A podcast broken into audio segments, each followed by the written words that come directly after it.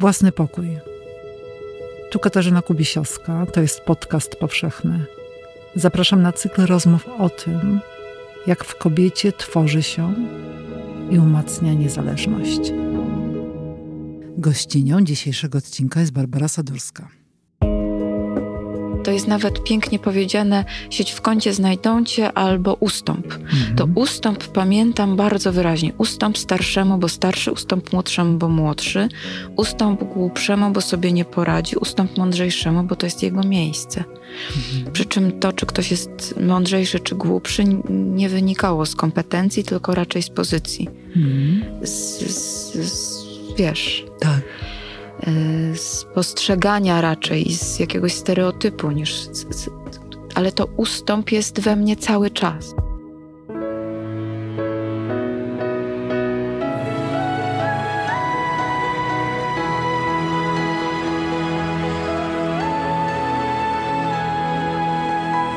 Podcast powszechny.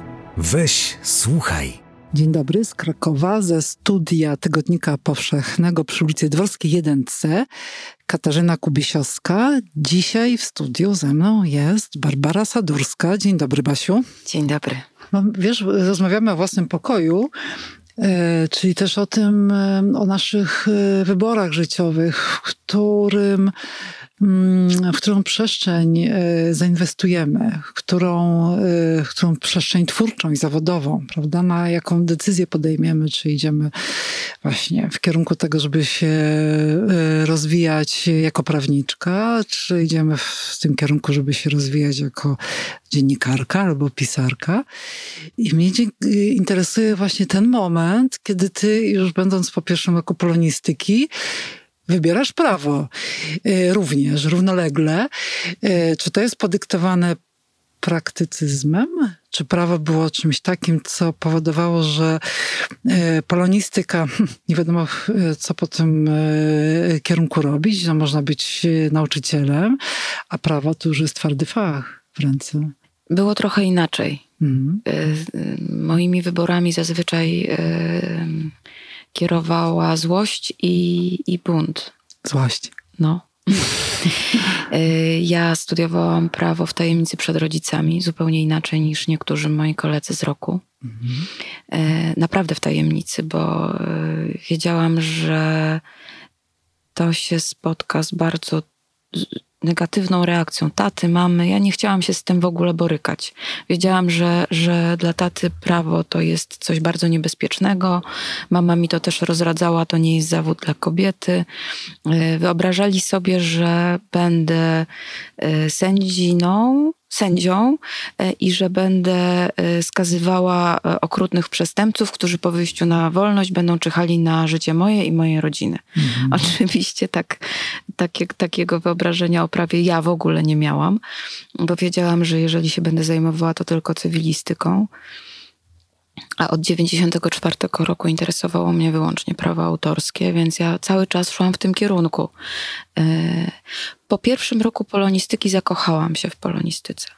Mhm. I tak jak większość osób z mojego roku była rozczarowana, to ja nie. Może dlatego, że poszłam tam trochę bez oczekiwań, bez nadziei, że, że tam będzie jakieś wielkie wow, że ja tam się będę już od razu realizowała jako historyczka literatury. Nie, nie, nie. Wiedziałam, że to będzie wyglądało zupełnie inaczej. E, zachwyciła mnie gramatyka opisowa i gramatyka historyczna. Naprawdę. Naprawdę zachwyciła mnie gramatyka historyczna na drugim roku. Egzamin u profesora Bubaka? Czy Dunaja? U Dunaja. Y, u pani profesor Kurcowej. Okay. U pani profesor Kurcowej. Mhm. E, I, ale zajęcia miała, miałam z Renatą Przybylską, z profesor Renatą Przybylską i to były znakomite y, warsztaty. To, były, to było naprawdę mhm. interesujące. Mhm. W starocerkiewnosłowiańskim robiłam notatki do końca studiów. Mhm. To, mi, to mi bardzo pomogło, bo jestem dysgraficzką i, i pisanie fonetyczne albo właśnie e, innym alfabetem ułatwia sprawę. Tak. W moim przypadku. No i gramatyka to też jest takie wejście w, w taką powierzchnię języka, prawda? Zanurzenie się o, tak. w głębiny. Natomiast y, interesuje mnie ta złość, o której powiedziałaś, że poszłaś, że jakby ta złość spowodowała, że, e, że podjęłaś tę decyzję, żeby, żeby by studiować prawo. Powiedz, na złość, na, na to, jak świat wygląda, jak wygląda polskie sądownictwo. Nie, nie, nie, to było bardziej prywatne, personalne. Mm. Spotkałam koleżankę, która siedziała na ławce przed kolegium nową i powiedziałam jej, że właśnie zamierzam wziąć drugi kierunek ona już wtedy studiowała prawo i ona powiedziała: Wiesz co, to jest dla y, osób ambitnych i inteligentnych, nie dla ciebie. No i to mnie trochę zezłościło. Mm-hmm. Często kobiety kobietom gotują taki los właśnie. No, wiesz co, no tak, ale, ale takie rzeczy można obrócić na, na swoją korzyść. Mm, przekuć wartość. Tak na przykład, nie? Mm. I, i, I na tej energii można bardzo daleko no i, no, i, no i postanowiłam właśnie spróbować. Zaliczyłam te, te tam egzaminy. Wiesz, jak się ma dużo zajęć, to paradoksalnie lepiej wykorzystuje się czas. Przynajmniej w moim przypadku tak było. Że trochę wymyśl zasady, jak nie masz czasu, znajdź sobie dodatkowe zajęcie. To chyba Kotarbiński tak, mm. tak radził, nie? Mądre, mądre zdanie i czasem je powtarzam moim dzieciom, zwłaszcza jak wydaje mi się, że że? E, że, że mogliby więcej wycisnąć z dnia. Mhm. E, no i, i to, że, że miałam na przykład kilkanaście egzaminów w sesji i że rozkładałam ją sobie jakoś tam e, na sesję czerwcową i wrześniową, to sprawiało, że ja nie mogłam oblać żadnego egzaminu, nie? że mhm. musiałam wszystko zdawać w pierwszym terminie. To jest efektywne. No i może nie bardzo efektowne, bo to były trójki plus trójki na prawie. Na polonistyce trochę lepiej.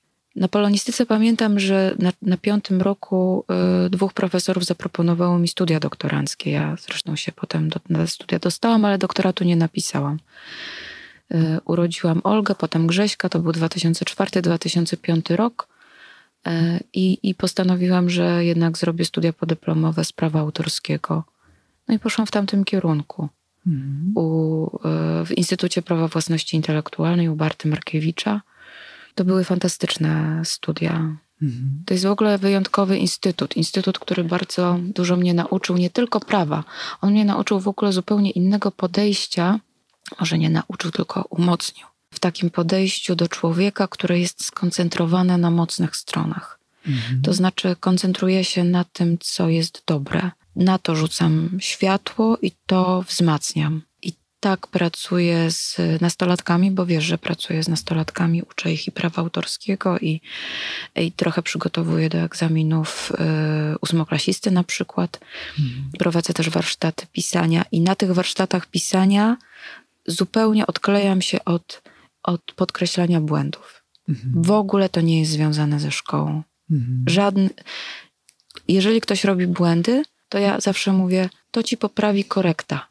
Pisz obrazami, pisz wyobraźnią, pisz emocjami. Mhm. Jeżeli czyjąś mocną stroną są dialogi, pokazuje, jak można na przykład dialogami opowiedzieć no, historię. Ty masz też jakby tą świadomość jako dysgraficzkę, że yy, yy, nie w błędach ortograficznych yy, tkwi siła języka, tylko w narracji, w opowieści, właśnie w tym, co mówisz, w obrazowaniu, w metaforze.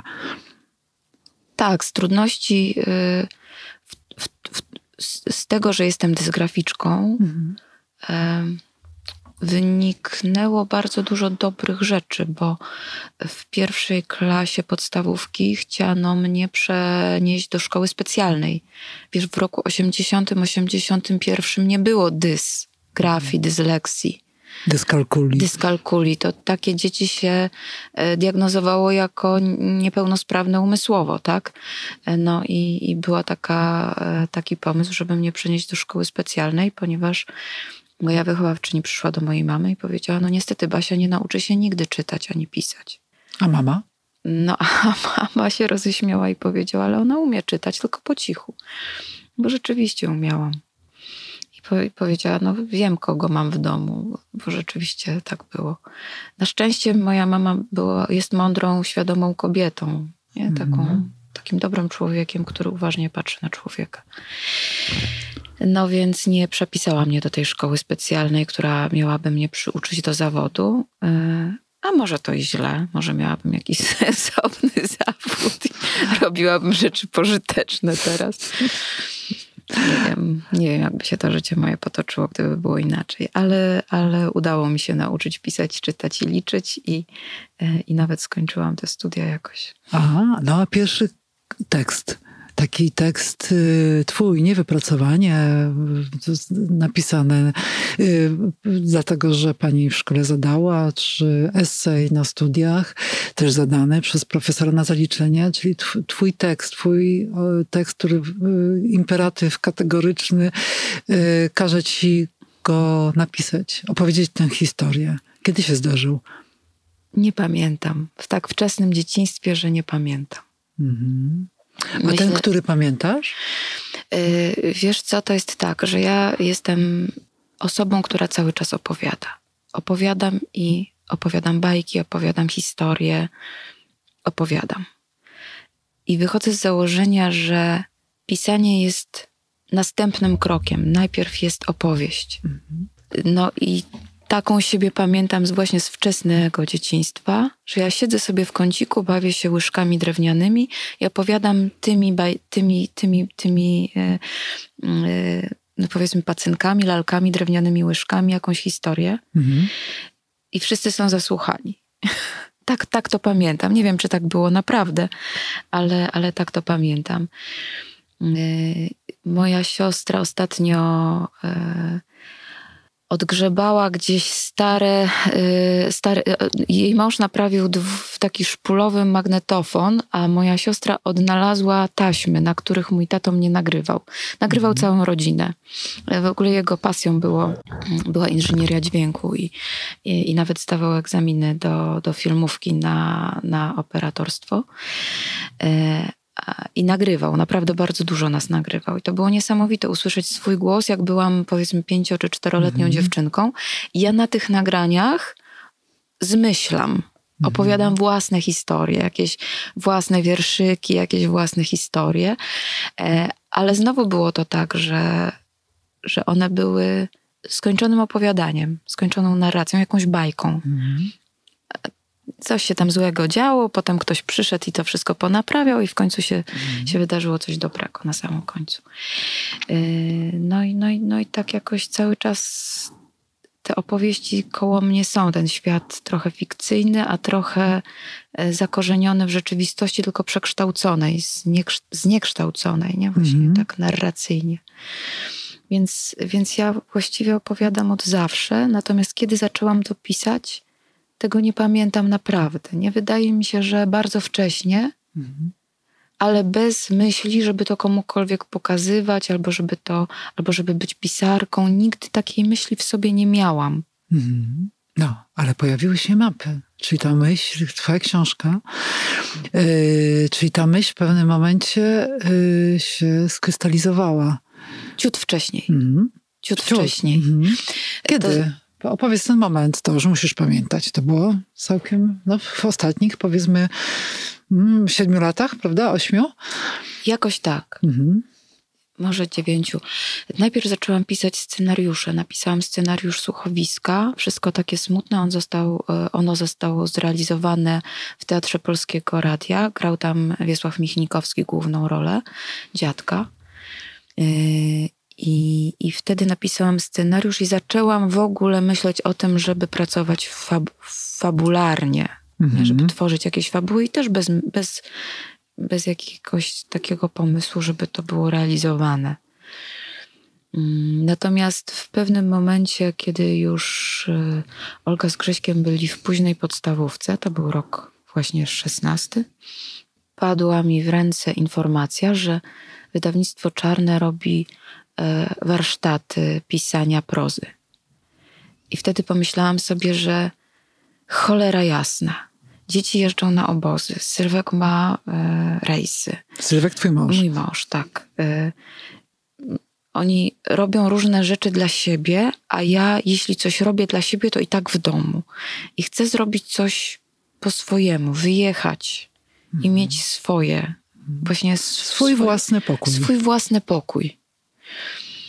pokazałam to Sylwkowi i powiedziałam, że to jest y, fajny pomysł, ale chyba trochę za drogi. A on wzruszył ramionami i powiedział, jak chcesz jechać, to po prostu jedź. Mm, najwyżej tam, nie wiem, nie zapłacimy czynszu albo, albo przełożymy to na późniejszy czas.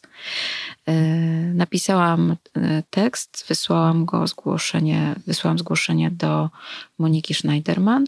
Szefowej wydawnictwa Czarne. Tak. I dostałam odpowiedź w ciągu dosłownie kilku dni, że zapraszamy. Mhm. Jeszcze się biłam z myślami, jeszcze walczyłam sama ze sobą, ale jako zawodowa negocjatorka poległam i pojechałam. Aha. Od 4 do 14 czerwca 10 dni trwały te warsztaty e, w Banicy w Beskidzie Niskim, e, w miejscu zupełnie osobnym, prowadzonym przez Jolę i Tomka Nowaków. Swoją drogą e, znanych mi z czasu, kiedy włóczyłam się po różnych bezdrożach i, i łaziłam od schroniska do schroniska. Oni prowadzili wtedy schronisko na Jamnej w latach 80., 90. E, I bardzo się ucieszyłam, jak ich tam spotkałam. Mm. No, i, no, i, no i to było trochę jak, jak, jak wyjazd na czarodziejską górę. To był, to był pierwszy moment, kiedy e, ja poczułam, że pisanie ma sens. -hmm. Że ma sens. No, po, powiedz więcej. To jest w ogóle bardzo, bardzo przekonujące, bardzo poruszające, ale za tym stoi dość e, e, wiele innych sensów. Dla ciebie ten najważniejszy sens w pisaniu to jaki? No, moje życie. Mhm. Ja tam spotkałam ludzi, którzy e, mieli odwagę powiedzieć, że pisanie ma sens. Mhm spotkałaś podobnych sobie. Tak, te warsztaty prowadził e, e, Piotr Siemion i Natasza Gerke, a, a, a, uczestnikami byli na przykład e, Grzesiek Bogdał, Jesion Kowal, Lena Bielka. No, mm, naprawdę fantastyczni ludzie, z którymi wieczorami siedziałam, rozmawiałam, piłam, paliłam i, mhm. e, i piłam kawę rano. to, właściwie do tego się to sprowadzało, że ja tam spotkałam ludzi, którzy są właśnie tak, jak powiedziałaś, e, z tego samego szynela. Mhm. Wszyscyśmy z jednego szynela, ale oni mieli odwagę powiedzieć, to ma sens. Mhm. Ja takiej odwagi w sobie nie miałam wtedy. Dopiero mhm. przy nich mhm. nabrałam przekonania, siły. Mhm że może warto pisać, że jest w tym coś, co sprawia, że czuję się potrzebna. To poczucie bycia niepotrzebnym towarzyszy mi od, od zawsze, a w momencie, kiedy piszę, to nawet bez świadomości, że ktoś to będzie czytał i że to się komuś spodoba lub nie spodoba, samo pisanie sprawia, że ja jestem e, w takim trochę oderwaniu, w trochę, trochę trochę w innym świecie. I Sam że... proces pisania jest y, usensowniający. Tak, czuję się tam jak u siebie. Mhm. Właśnie we własnym pokoju.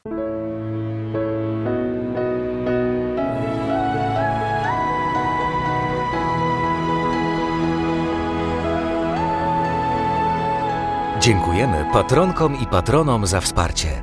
Dołącz do grona dobroczyńców podcastu Tygodnika Powszechnego w serwisie Patronite. I to jest y, taki moment, kiedy mówisz to, co najważniejsze, czyli że pisanie ma sens, kiedy masz, y, robisz kolejny krok, prawda? Czyli y, piszesz opowiadanie. Jeśli mam być zupełnie uczciwa, mm. to ja otrzymałam, wysłałam to opowiadanie dwa lub trzy dni przed terminem, bo mm. wtedy miałam internet. Ja, ja to opowiadanie pisałam. Opowiadanie mapa. E, opowiadanie pod tytułem Mapa, tak, ono w, w tej książce pod tytułem mm. Mapa jest drugie, mm. ale napisane zostało jako pierwsze. Pojechałam sobie do Puszczy Augustowskiej z, z Olgą i z Grześkiem pod namiot i z Jurkiem Franczakiem i z jego córkami. E, I, I tam spędziliśmy fantastyczny czas w lipcu, ale no właśnie on był trochę dzielony na przyjemności i na tę przyjemność, która wynika z pisania. -hmm. Yy, I pisałam w takich dość trudnych warunkach, bo właśnie no, nie miałam prądu, nie miałam, e, nie miałam internetu, przelotne deszcze, więc e, parasol pożyczony, e, rozłożony nad komputerem, bo ja mam skórę, którą można wytrzeć, a komputer niestety pluje potem iskrami, już nie chce współpracować. Więc, więc dbałam bardziej o komputer niż o siebie. E, no i wysłałam to opowiadanie w momencie, kiedy je skończyłam. E, czytałam je jeszcze na głos przy ognisku z, z, ekranu e, komputera właśnie. I, i, I na następny dzień pojechałam do Augustowa, zamówiłam kawę w kawiarni i miałam internet. I dostałam tego samego dnia wieczorem dostałam od y, Miłki Jankowskiej, e, sekretarzycy tego festiwalu e, i osoby, która tam dzierży, dzierży wszystko mocną dłonią. Dostałam informację, że no, proszę je skrócić, bo w tej formie nie możemy go przyjąć. Mhm. Ale ja tego maila już nie odczytałam. Pojechałam e, w zamian za to na fantastyczny koncert Mikołaja Trzaski do Sejn. To był zupełnie magiczny wieczór i noc. E, wracałam później e, samochodem. Obok mnie na siedzeniu siedział Grzesiek. Słuchaliśmy jeszcze tego jazzu. Takie wysokie sosny, które mijaliśmy. Ja miałam poczucie, że wysłałam opowiadanie i że wszystko idzie w dobrym kierunku. Mhm. Wszystko do... się złożyło w całość. Tak. I dopiero mhm. w poniedziałek odczytałam maila, że no przykro nam, ale opowiadanie jest za długie. Ja miałam czas mhm. żeby to skrócić. Mhm. Ale nie mogłam z tego skorzystać. Mhm. Wszystko się tak poskładało. To był przypadek, jakaś koincydencja mm, losu. E, I jeszcze napisałam do Miłki, czy, czy jak teraz wytnę kawałek, to czy, ale mhm. już było po terminie. I no i ja sama nie podjęłabym innej decyzji. To była jedyna słuszna decyzja. Nie, mhm. nie wolno robić takich rzeczy, bo to jest jednak konkurs, tak? W związku z czym wszyscy mamy podobne, e, e, podobne warunki.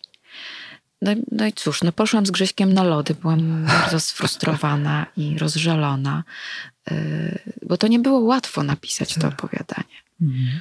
To było pierwsze opowiadanie, które napisałam od początku do końca i ono miało skończoną formę. Nie było najlepsze, prawdę powiedziawszy, później je zmieniałam wielokrotnie. Więc myślę, że i tak by nie wygrało.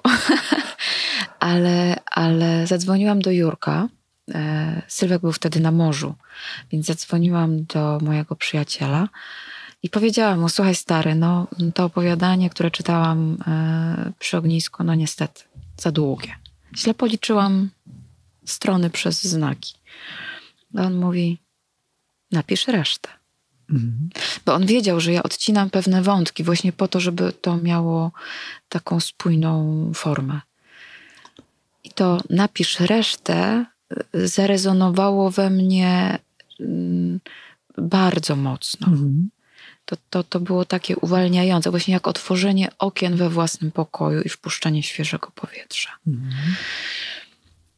No, więc zabrałam się za następne opowiadanie, które już mi się y, pojawiło wtedy, kiedy wracałam z Sejn, z tego koncertu z od Mikołaja Wśród tych sosen. Z, mhm. Tak, z, to, to był koncert w Białej Synagodze.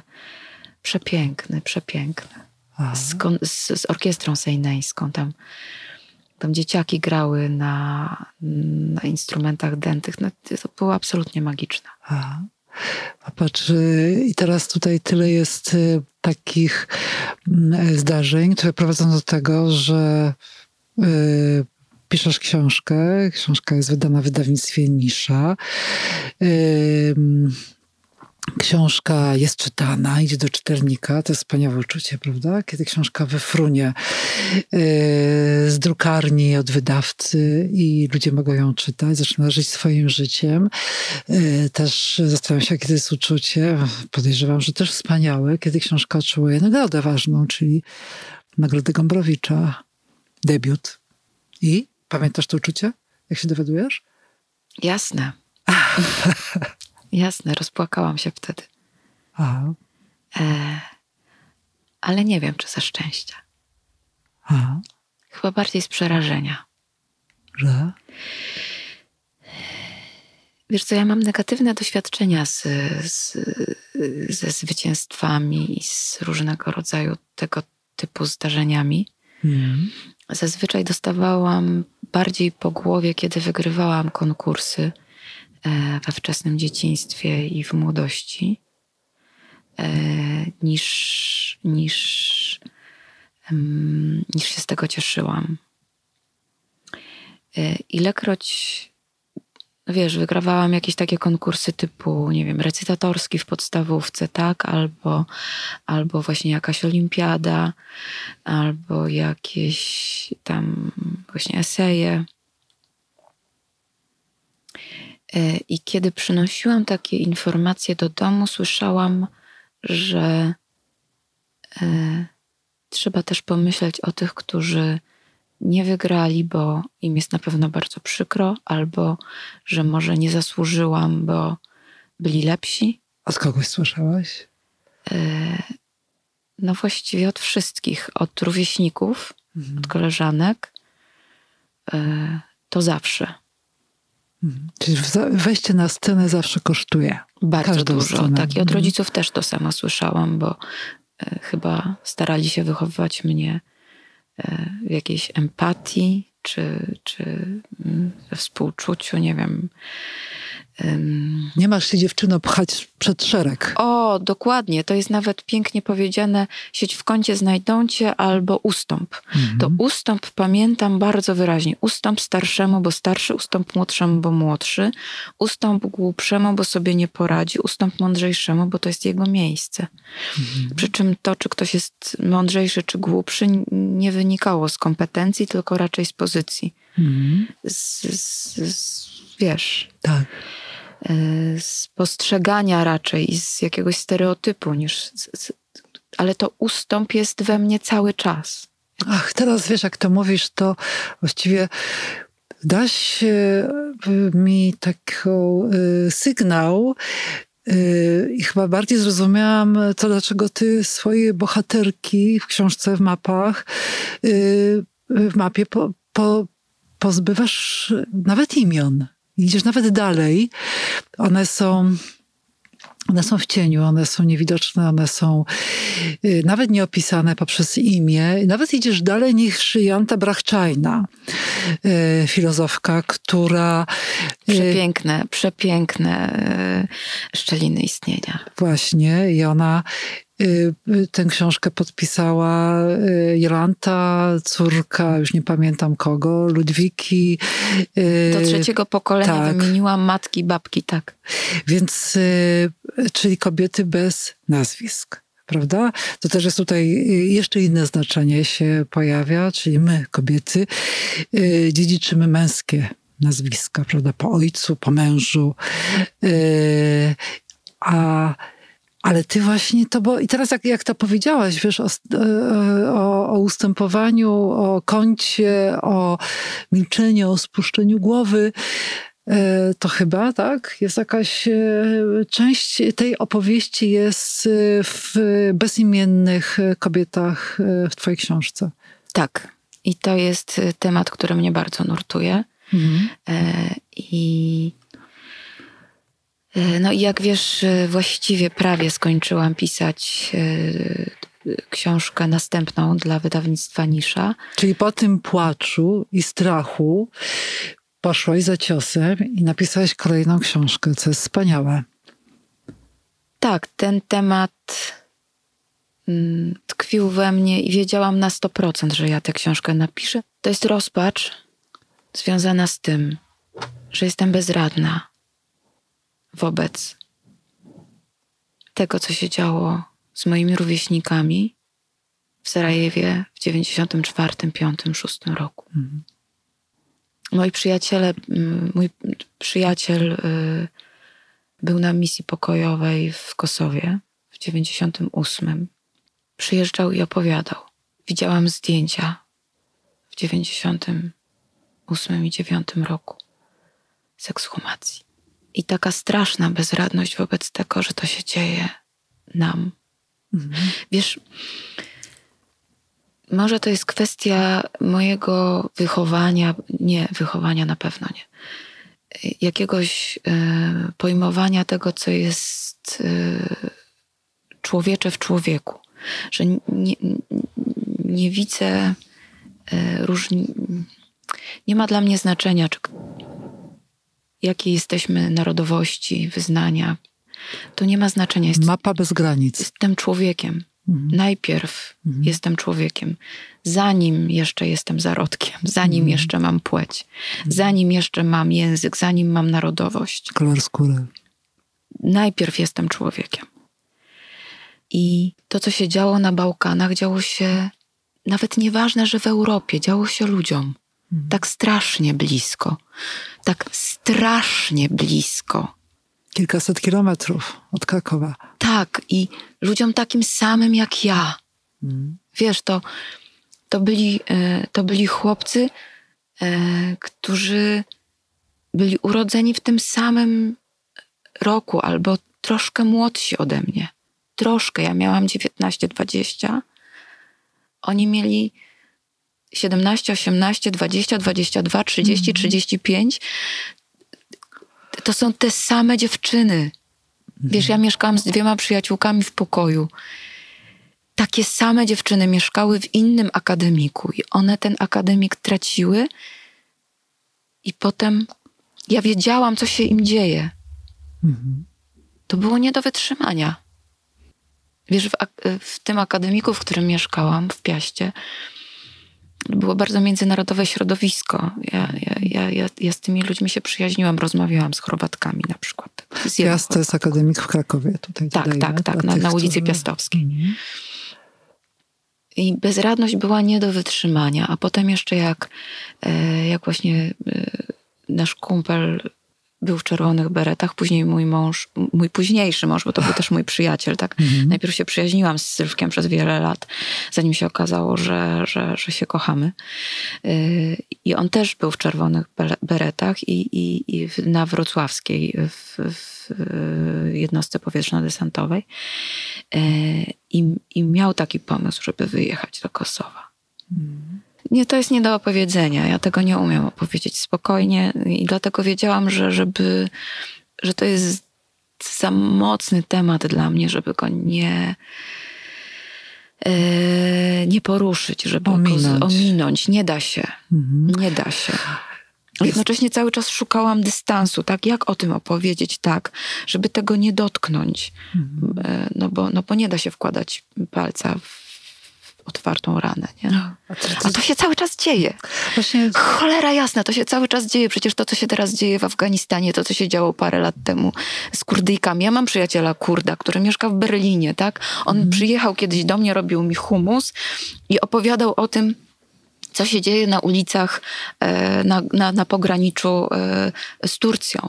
Ja myślę, że to i Czarny Hetman, ale mapa też to jest, dotykasz czegoś, co jest bardzo uniwersalne, czyli tego doświadczenia poczucia y, bezgranicznie trudnego, czyli bezrodności.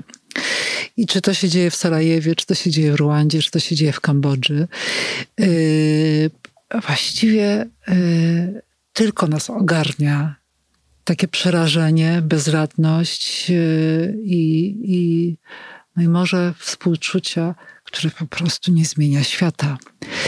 E, I jeszcze jak mówiłyśmy o sensie, o sensie pisania, to być może taką funkcję ocalającą dla nas, żeby nie oszaleć w tym świecie, e, jest e, opowieść o tym. Tak, tak. Opowieść o tym to jest, to jest fundamentalne zdanie. Jak opowiedzieć świat co do którego ja mam jedno pytanie: jak to jest możliwe?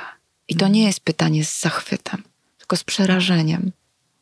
Jak to jest możliwe? Mm. Wiesz, wydaje mi się, że. E, no widzisz, to są opowieści bardzo męskie. Te dwie książki są, są z narracją bardzo męską. E, I trochę świat opowiadany e, z pozycji mm, przemocy, władzy, i bez szacunku dla życia, hmm. bez szacunku dla miłości. Jest pożądanie, natomiast jest to pożądanie no właśnie mapy na przykład, tak? Albo władzy, albo, albo wpływu, a, a nie i posiadania, a nie, a nie, a nie, a nie miłości. Istnienia. I te kobiety, które są w obu tych książkach, są milczące. Nie? Dopóki milczymy, to właściwie nasz, nasz świat wygląda tak, jak wygląda. Nie wiem, czy mamy moc w sobie zmienienia świata, tego nie wiem. Ale wydaje mi się, że dopóki będziemy milczały, dopóki nasz głos nie zostanie usłyszany, no to na pewno nic się nie zmieni.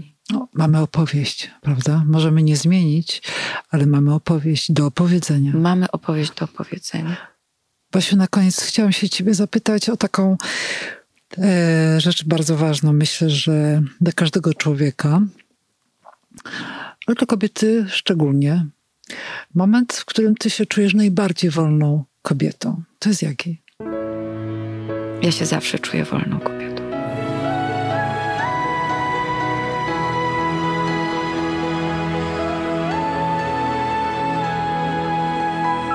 Podcast powszechny. Weź, słuchaj. Jeśli słuchają nas Państwo w Spotify albo w Apple Podcast, zasubskrybujcie nasz kanał. Jesteśmy też w Google Podcast i w aplikacji Lekton oraz na www.tygodnikpowszechny.pl/podcast. Współwydawcą podcastu powszechnego jest Fundacja Tygodnika Powszechnego.